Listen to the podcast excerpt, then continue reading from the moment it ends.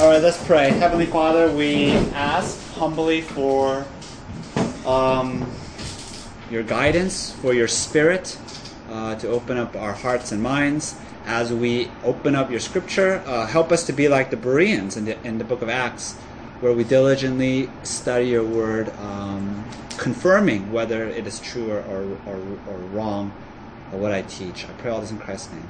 Amen. All right, so uh, we're continuing, right, our series. We're looking at baptism.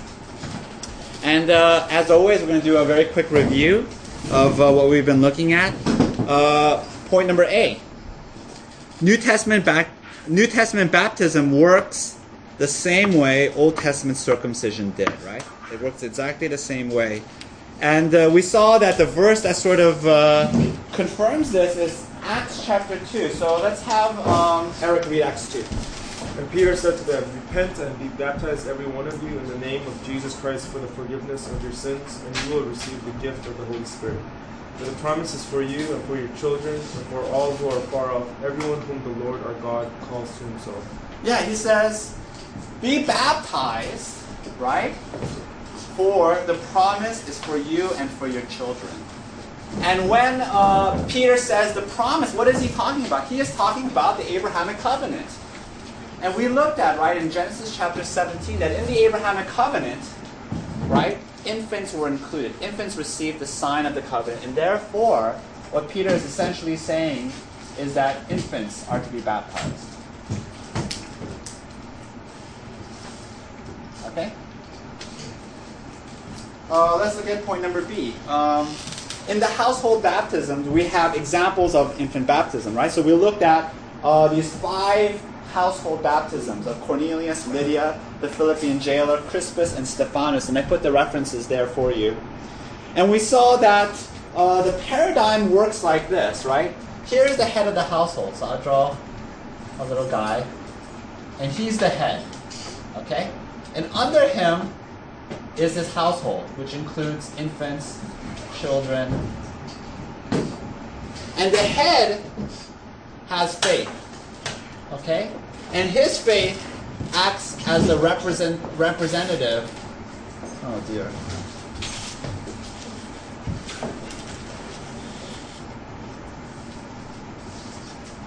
For his children, for his household, right? It works exactly the same way as it does, right, in the Old Testament. Abraham had faith, and all those in his household are circumcised.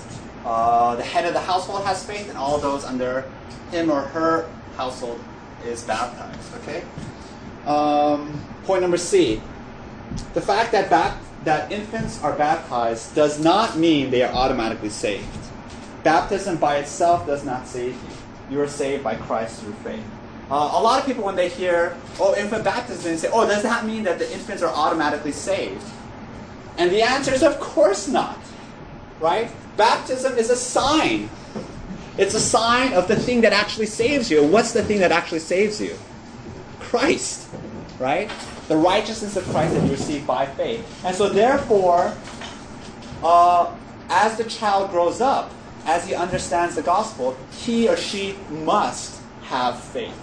That is not uh, unnecessary. It's absolutely vital. You have to have faith. So it doesn't take away the necessity of faith. And uh, the example, I'll give you two right here, is Romans 9.13. Both Jacob and Esau were circumcised. They both received the sign of salvation. Right? But does that mean that they're automatically saved? No. Circumcision or baptism by itself does not save you. What saves you? God saves you, and you receive that salvation by faith. And so it says, Jacob I loved, Esau hated. Because Esau had no faith, Jacob had faith. Right? Does that make sense? And then here's a New Testament example. We looked at this passage actually last week. Acts chapter 8, verse 13. Even Simon, right? Remember Simon the magician? Simon himself believed, and after being baptized, he continued to Philip. But remember what Peter says to Simon, right? He says, You're you don't believe the gospel. You're lost, right? You're outside of salvation. Even though he was baptized, he was outside of, of salvation, right? So baptism by itself does not save you. Baptism is a sign of salvation, but what saves you is Christ. Okay? Uh, any quick questions or any comments or thoughts on this review so far? No? All right. So now we go on to uh, the next issue, which is uh, is point number one is immersion the only proper mode of baptism? Um, so here I want I want us to draw our attention to these three circles. Okay. Uh, I've said throughout the lesson, right, that baptism is a lot like all these other issues, like maybe gender roles or church government or charismatic gifts or politics. All these things are secondary. What's core is salvation, is the Trinity, is justification. And what's secondary is baptism. And if baptism is secondary, then even further away, tertiary is mode of baptism, which is how do you do baptism? What's the proper way? Um, and if it's so far away from what's absolutely core, essential, why are we even talking about it? Well, we're talking about it because uh, a lot of people are actually interested in the mode. Um, you know, should, is it is it the only proper way to do baptism by immersion? Uh, and so we're going to look at that issue. And the other reason why we're looking at this issue is because a lot of people say that uh, the only proper mode is immersion, and therefore you can't possibly have infant baptism because you can't baptize, you can't immerse babies, right? So that's the argument. Um, I think that's you know that really doesn't work because there are branches of Christianity that immerse babies when they baptize. Uh, one major branch of Christianity is the Eastern Orthodox, right? The Greek Orthodox Church. They immerse their babies when they baptize uh, very quickly, but they immerse their babies. So I think that's not really an issue whether you know it's immersion or it's not, whether that relates to infant baptism. Okay, so uh, I want to first present to you the case for immersion only. So there's an argument that uh, immersion is the only proper mode. As I want to I want to present to you the case. Um, I'm skeptical of the case, so obviously you're going to get my skeptical view, but uh, I'm going to try to present it the best that I can, okay? So there are three arguments for immersion only. Okay? Uh, by the way, immer- does everyone know what immersion is? Immersion is where you're completely under the water, right? Okay. So the first argument is the Greek word baptizo. Uh, let me write this word down. This is the English transliteration. The argument is that baptizo only means immersion. Okay? The Greek word baptizo only means immersion. That's argument number one. Argument number two is that if you look at Romans chapter 6 and Colossians chapter 2, it speaks about baptism as being a burial and a rising, right? So if I could just graphically show you, right? So if this is the water, and this is the one being baptized, right? When the person goes under the water, it's like being buried. Okay? And when the person uh, rises up out of the water, it's like the resurrection, right? And so uh, that's the symbolism, that's the, uh, the graphic, and I think that makes a lot of sense, right? Especially if you look at uh, Romans chapter 6. Uh, Meredith, can I have you read the whole of Romans 6 for us? Do you not know that all of us who have been baptized into Christ Jesus were baptized into his death? We were buried, therefore, with him by baptism into death, in order that just as Christ was raised from the dead by the glory of the Father, we too might walk in the newness of life. For if we have been united with him in a death like this, like his, we shall certainly be united with him in a resurrection like his. We know that our old self was crucified with him in order that the body of the sin might be brought to nothing, so that we would no longer be enslaved to sin. Yeah, so it speaks of baptism as uh, when we're baptized, right? We're buried with him in his death, and we rise with him in his resurrection. Okay, so that's the second argument. Um, and I don't want to read all of Colossians 2, but Colossians 2, which by the way, we, which we looked at right before, we said Colossians 2 links circumcision and baptism. But if you look at verse 12, right, it says the same language. Having been buried with him in baptism, in which you were also raised with him through faith. Okay? So let's look at the third argument. And the third argument is that if you look at sort of the circumstantial evidence of people being baptized, it seems like they're being immersed, right? It seems like they're being immersed. So if you look at Acts chapter 8, uh, this is the baptism of the eunuch, right? The uh, Ethiopian eunuch by Philip. It looks like he's going, he's being immersed. So look at verse 38, okay? In verse 38, uh, and the Ethiopian eunuch commanded the chariot to stop. And they both went down into the water, Philip and the eunuch, and he baptized them. Right? So, so, so the going down into water, right? He was immersed. And then if you look at Matthew chapter 3, which is John the Baptist baptizing Jesus, right, it says in verse 16, and when Jesus was baptized, immediately he went up from the water. Right? And so it's this idea that he is rising up, out, right? So that's uh, the language of immersion. Uh, is there any quick questions about this is the case for immersion only? Are there any questions or thoughts or comments? No? Okay. Uh, so th- let's turn to the next page. Um, and so I see some problems with seeing baptism as immersion only. And I want to again stress to you that um, this is a tertiary issue, so you don't have to agree with me. uh, you can very uh, respectfully disagree, and I respectfully disagree with you, maybe, but that's okay. We can still be brothers and sisters in Christ. Uh, it doesn't mean we have to draw swords and meet each other in the alley. Um, that we can be in the church together, okay? It's not a life and death issue. All right. Uh, but it is an important issue. It's interesting. Okay, point number two. Baptism is the washing of dirt, which symbolizes cleansing from sin. Um, so here's the thing, and here's my main argument, okay?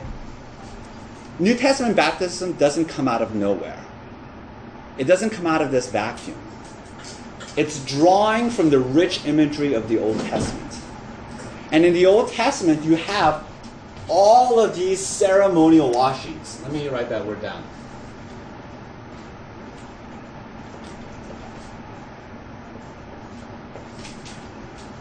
Ceremonial washing. Uh, what do we mean by ceremonial? Um, it's just like a little ceremony, like a little pageantry, right? Um, maybe we can think of it as it being symbolic. Okay? And so in the Old Testament, and we're going to look at this, you have all of these situations where people are being washed ceremonially. Uh, who would be washed? Lepers would be washed. Unclean people. Uh, Gentiles, when they became, uh, when they joined the covenant, would be washed. And so actually, that's what John the Baptist is doing. You know, John the Baptist is drawing on all of that imagery, and that's why he's baptizing people. And the scandal and what made uh, John the Baptist like crazy, right, is that he would do ceremonial washings. He would do baptisms on who? Not Gentiles, not lepers, but on Jews. Right? What was he saying to the Jews? He was saying to the Jews, You are unclean. Right? Even though you are sons of Abraham, even though you've been circumcised, you're unclean. And he washes them at the Jordan River, which I think is very symbolic because the Jordan River is how you cross into the land of Israel, right? And so that's the imagery, right? That baptism is this ceremonial washing. Um, and so it's a symbol of the removal of dirt. Okay? Let me write that. Because when you get washed, you get rid of the dirt, the mud on your body. And what, what does dirt what is dirt a symbol of? Who remembers? Sin. Yes. Dirt is a symbol of sin. Or we can say uncleanness. Right? You're unclean, you get washed, and then you're clean. And that's a picture of salvation. Does that make sense? Does the imagery of, of baptism there make sense? And I think what's really interesting is that so, so Christian baptism is a ceremonial washing. But in Christian baptism, you only do it once.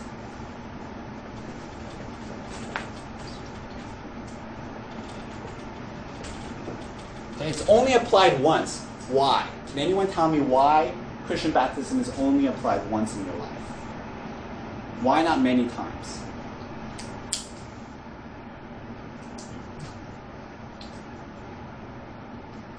Because once you're saved, you're always Yeah, I mean, the baptism is a picture of your salvation, right? And what, what actually cleanses you? Not the water, but Christ's sacrifice, right? His blood. And so he died once and for all for your sins, and therefore you don't need to continually be washed. I remember going on missions trip to India, and in India, right, they have all these people doing these ceremonial washings. They go to the river and they wash themselves. And they would do that every day, all their life, continually, every day washing. But in Christianity, you wash once. That's it. And that's a picture of the fact, the fact that Christ has saved you. You don't need to be continually clean. Does that make sense? All right, and because, okay, and here and here's the central argument, okay? And because it is a ceremonial washing, okay? Okay? Because baptism is a ceremonial washing, the amount of water is is unimportant. Okay? The actual amount of water that you use is unimportant. Do you know why? Because you're not actually taking a real bath. right? If you were really getting clean, you would jump into the tub, get a bar of soap, lather up, and really scrub, right? And does is that necessary? No, because the dirt is just a symbol. And that's why, even if it's just a little bit of water, even if it's just little drips of water, that is a picture, it's a symbol, it's a ceremony, and therefore the actual amount of water is unnecessary. And that's the central argument that I'm making. Um, any questions or any thoughts on that? Right? The amount of water is unimportant. It's, it's immaterial. Yes. But isn't it almost analogous to saying like that circumcision? It doesn't matter how you circumcise as long as there's like a little bit of blood. like it's symbolic of uh, some kind of sign that uh, we can just do it however we want to do it. Um, like how, how, how would you do circumcision? I don't know the detailed surger- surgical procedure, but um, I'm assuming that like there was, um, you could have done like I don't know, cut like half of the foreskin or something, and say you know it's Sure, I guess so. Um, I guess that makes sense. Um, but it's all symbol, right? And so the foreskin is a picture of sin. Um, and do you actually have to cut off the foreskin for there to be circumcision? I would say yes. And so, do you actually have to have water? I think that's the equivalent. In baptism, do you actually need water? Yes. Can you do baptism with sand? No. Can you do baptism with Kool-Aid? No. You need water, right? I would argue that the w- amount of water is what's unimportant. What's important is the actual presence of water. So you can't just do a imaginary baptism where imaginary water. No, that's not baptism. I guess that that's what I'm saying. Does that satisfy you? Does that make sense? Okay. All right. So uh, let's look at the case then for the fact that baptism is a washing. Uh, point number one, uh, the definition of baptizo. And here I, br- I brought to you my my my Greek English lexicon. Right. Look at this. Look at this beast. When I was in seminary, they made me buy. They forced me to buy this, hundred ten dollars. Right. This is a beast. This is the authoritative Greek English lexicon. Right. Wow. You know. And so, if you actually look up the word baptizo in this sucker, right? What does the dictionary say? The dictionary says.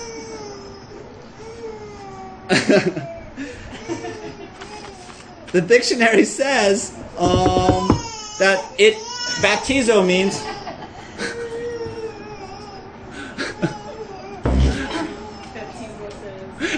baptismo. Baptizo means to wash, to purify with water. That's the primary meaning. Okay? Um, if you doubt me, you can come up and look at my beast of a dictionary. Um, that's the primary meaning. And actually, the secondary or maybe even the tertiary meaning includes um, immersion, but it actually includes all kinds of modes. So sprinkling, dipping, pouring. It doesn't really matter. The primary meaning of baptismo, baptizo, Marianne. Baptizo is to wash, okay? Uh, point number two. Uh, the symbolism of baptism is washing. So if you actually look at the passages that actually talk about... Hey, Rachel, can you close the door? This, that's my life. Seven days a week. All right. if you actually look at uh, passages that explicitly talk about the symbolism of baptism, right, it speaks of it as washing. So First Peter uh, three. Can I have um, who's next? Tony. Baptism, which corresponds to this, now saves you, not as a removal of dirt from the body, but as an appeal to God for a good conscience, through the resurrection of Jesus Christ. Yeah, Peter says, what is baptism? Baptism isn't essentially washing away the dirt from your body, but it's an appeal to God through the resurrection of Christ. What does that mean? He's basically saying the symbolism of baptism is removing dirt from your body, but don't mistake that that's the real thing. There's a reality behind it, the sign. Does that make sense?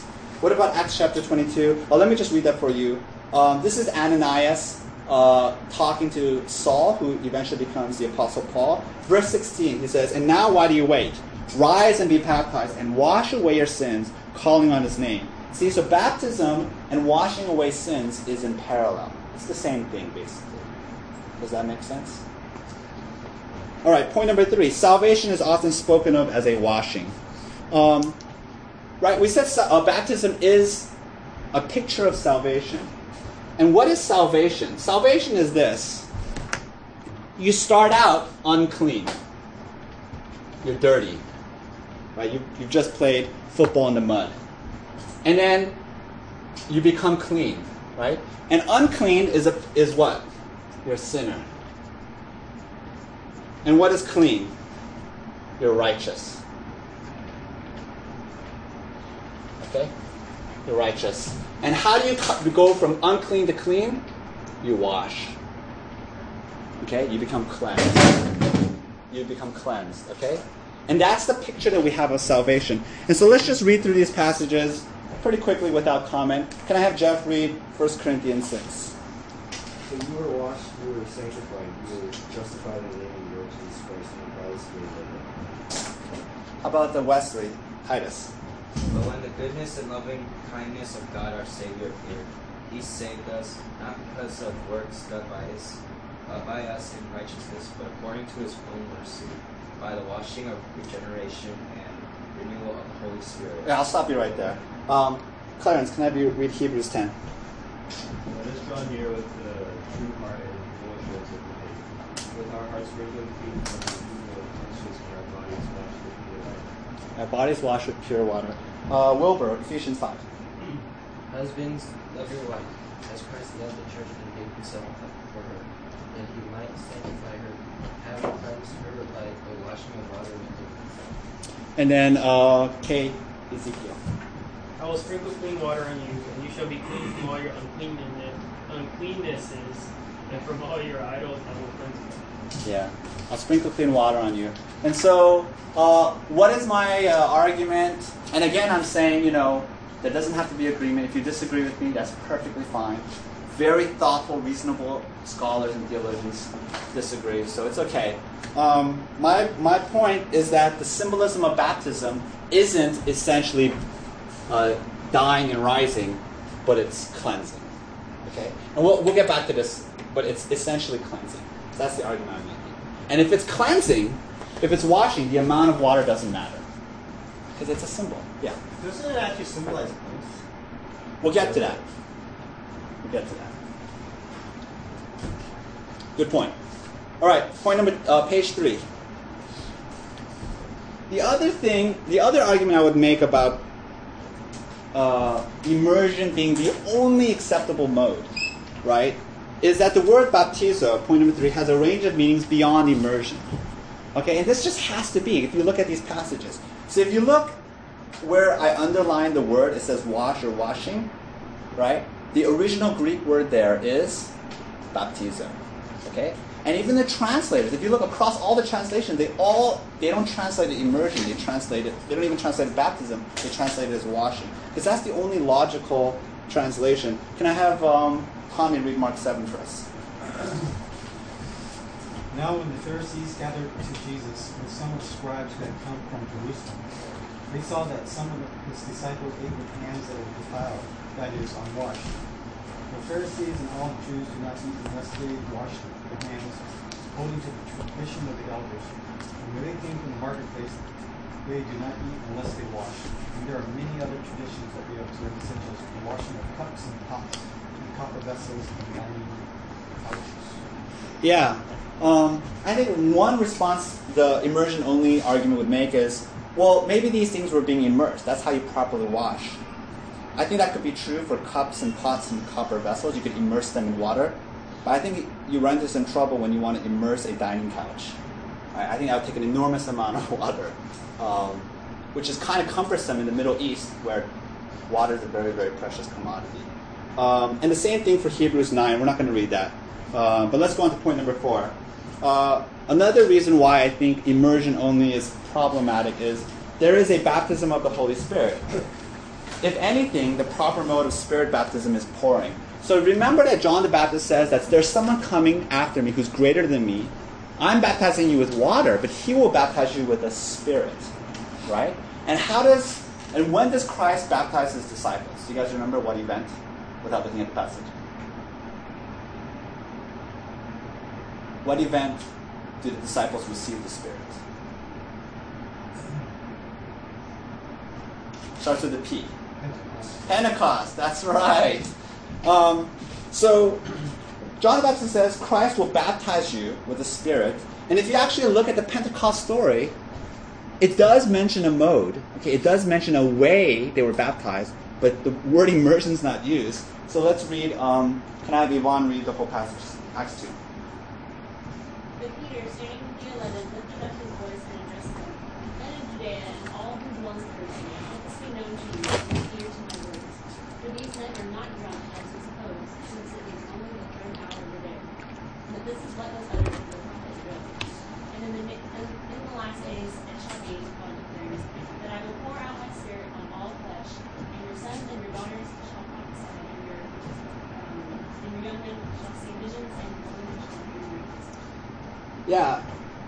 Joel says, I will pour out my spirit on all flesh.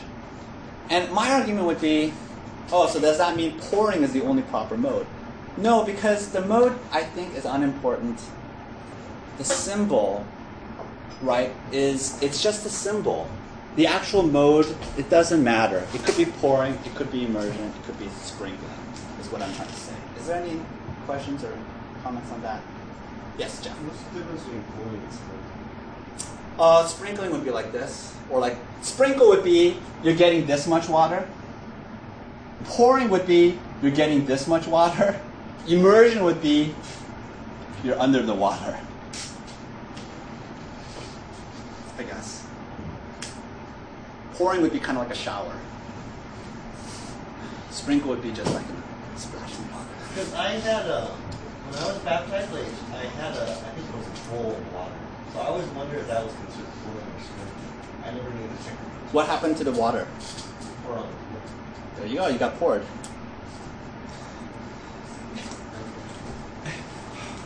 Does that make sense? So because I, I saw like the, I think I saw how Pastor Clement when he baptized people who were I guess old and he can't put them in the water, he like crushed them on the floor or something. Oh, so he would do sprinkling. Yeah. Yeah. So there you go. Uh, point number five. Uh, this is actually a very weak argument. So don't think like this is like an overwhelming argument. I'm just throwing it out there for your consideration. If you if you look at actual examples of baptism in the New Testament, it kind of seems like a stretch that in each case it was absolutely done by immersion. Um, so if you look at, for example, Pentecost, right? Look at verse 41 in Acts chapter 2. So those who received his word were baptized, and there were added by that day about 3,000 souls. So uh, Luke tells us that 3,000 people were baptized at Pentecost.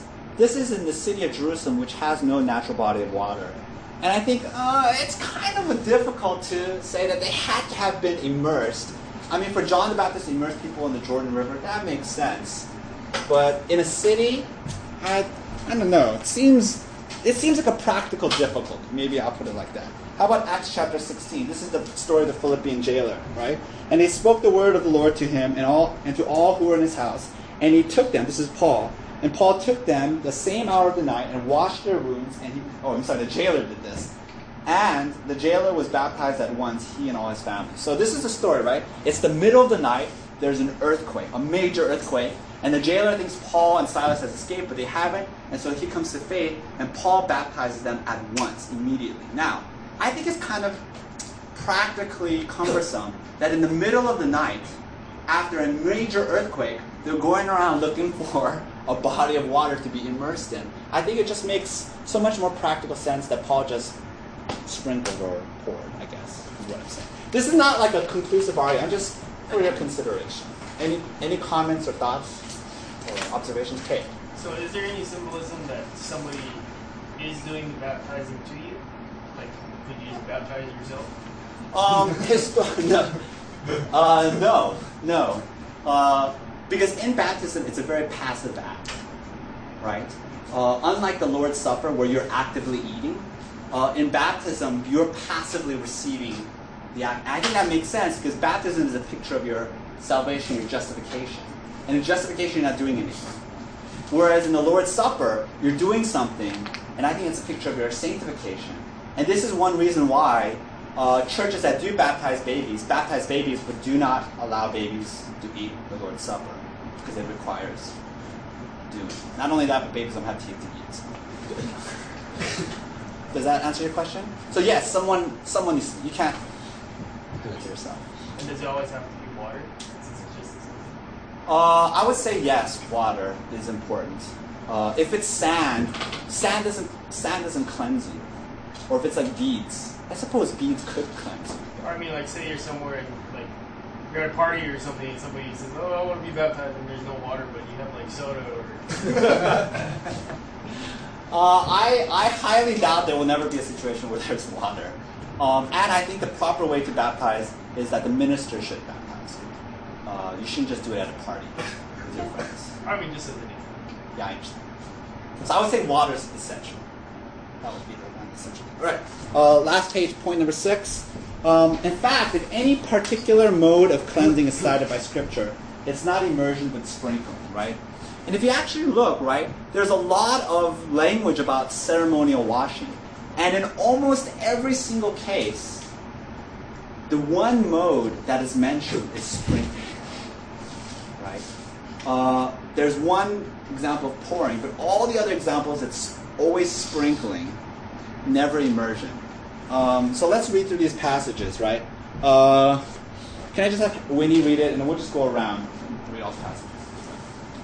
I will sprinkle clean water on you, and you shall be clean from all your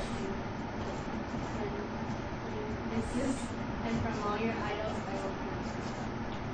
Let us draw near to the true heart, and full assurance of faith, with our hearts sprinkled with clean, for from many generations and our bodies washed in pure water.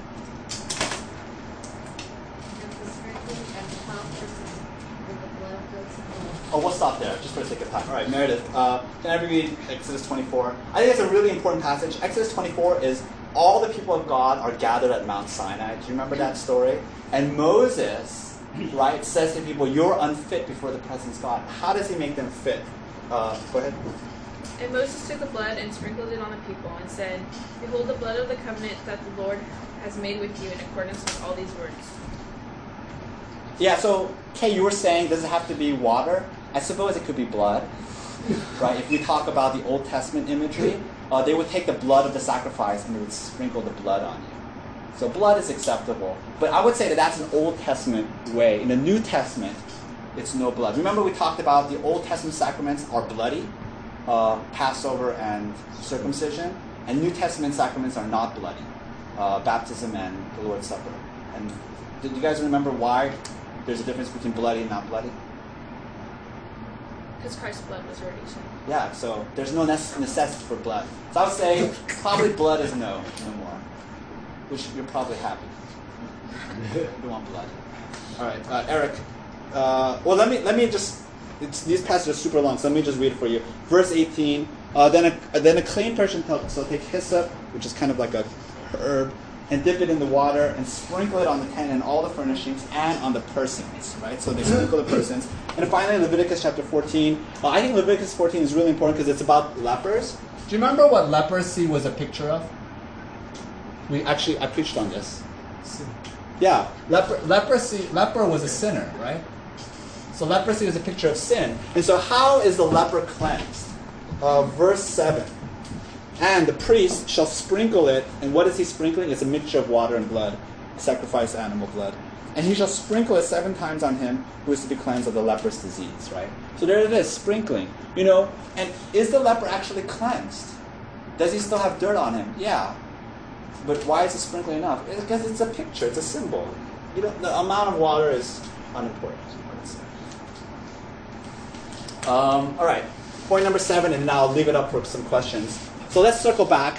But what about the dying and rising language in Romans 6? So that was Jeff's question, right?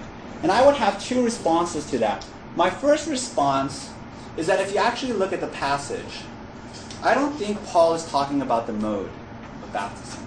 I think he's saying that baptism is means union with Christ, right?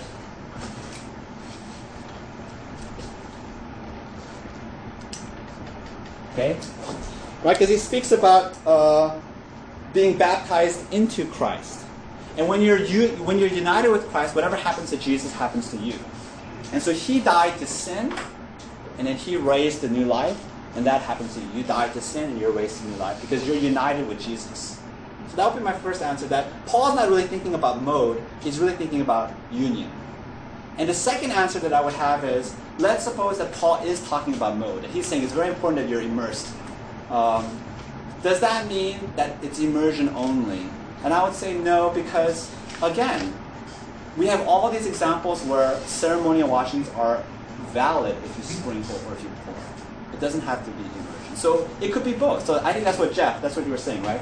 It could be both. I, I'm just saying, like, even if you sprinkle people, it doesn't mean you can't symbolize your. Oh, in the sprinkling? Yeah. How so?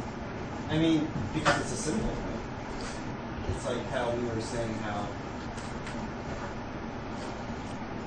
Yeah, I think that kind of makes sense, right? Because um, Israel was going through the Red Sea. They weren't actually immersed, but maybe water was sprinkling on them, right? They were going out from under, and maybe. Um, but I would say that, you know, Because after all, people aren't really buried in water anyway. It's all symbolism. You can use anything to symbolize. true. And uh, not only that, but uh, in the Middle East at the time of Jesus, people weren't actually buried underground; they were buried above ground in tombs. That's another technical detail. All right. Um, what about the whole parts about where people seem to be going down into the water, coming up out of the water? Right. Remember the story of the uh, the eunuch, the Ethiopian eunuch. Well, here's my. I mean, this kind of seems silly, right? But here's my answer. Okay. So let's say this is a river. Okay. And then here you are, and you want to be baptized. To get to the water, you have to actually go down and stand there. And then maybe they sprinkle water on you, whatever. And then to come out of the water, you go back up. It doesn't necessarily mean that you were under the water. I guess is what I would say. And, and my other response is this if this is the dominant image, dying and rising, burial and resurrection, how does that make sense that that's what John the Baptist was thinking? Remember, John the Baptist was baptizing people before the resurrection of Jesus. Did he know that Jesus was going to be resurrected? All the Gospels are uniform that everyone was, was crazy surprised when the resurrection happened. No one knew it was going to happen. And let's say John the Baptist did know that Jesus was going to be resurrected. How does it make sense that the people being baptized understood that as well? Right? The people who were being baptized, they weren't thinking burial and rising. What were they thinking? They were thinking Old Testament ceremonial washing. And so doesn't it make sense that John the Baptist wasn't immersing them, but he was pouring or sprinkling? Yeah. That doesn't necessarily matter because it could have been transformed. You know, the the ceremony could have been transformed after Christ. That's and so it, it took on. Yeah. So, so my argument would be that John the Baptist was essentially doing it the way Christian, early church was doing. So it's the same understanding. Except in John the Baptist, they were doing it for repentance, but they didn't know it was in the blood of Christ. And after the resurrection, now they know it's the name of Christ. Okay, so uh, again, you know, why do we even address this issue? Uh, I thought it was important because I know a lot of people have questions about whether immersion is the only proper mode. And so I just wanted to address. And I would say immersion is one of many valid modes, uh, sprinkling, pouring included. And uh, any thoughts or comments, or any questions, or any thoughts? And again, it's okay if you disagree with me. Um, if you're convinced that it's immersion only, that's fine. It's so far away from what's poor, it's okay.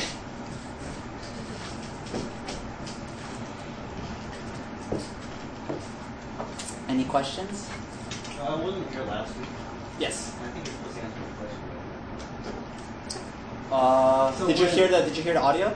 Yeah, so when Paul says to the jailers, uh, believe in the Lord Jesus Christ, you and your family will be saved. Yeah. So does that mean that his whole family was saved? His whole family received the sign of salvation. But they didn't Uh, we have to we have to think of salvation when when Paul says you and your family are saved.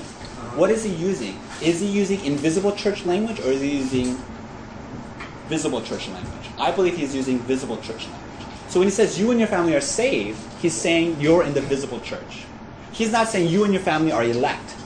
You never see anyone say you're elect, right? Because how do they know? No one knows. I mean, unless the Spirit speaks to them, they don't know. So you only speak about salvation in terms of the visible church. And is everyone in the visible church saved? No. Jesus himself said there are sheep and goats in the church. And so, was every single person in, in the Philippian jailer's family saved? I hope so. I would like to think so. But maybe there was a goat among them. Does that answer your question? No, but that would like because if if we say that uh, Jesus says um, John so if you believe you have eternal life, then shouldn't it follow the same? Right. So you're saying that in one sense, you have I'm saying the word saved saved can be used in different ways. different categories. Yeah, different categories.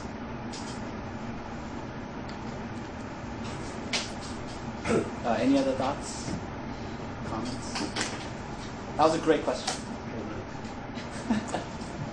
All right, let's pray. Uh, Heavenly Father, uh, we just thank you so much that we don't have to be baptized every week. but Lord, we're only baptized once uh, because you died for us. Uh, you fulfilled the law in our place. You died the death we should have died. And so we're saved. Lord, we pray that we would really uh, enjoy that salvation. We would reflect on our baptism and know that you love us. We pray this in Christ's name. Amen.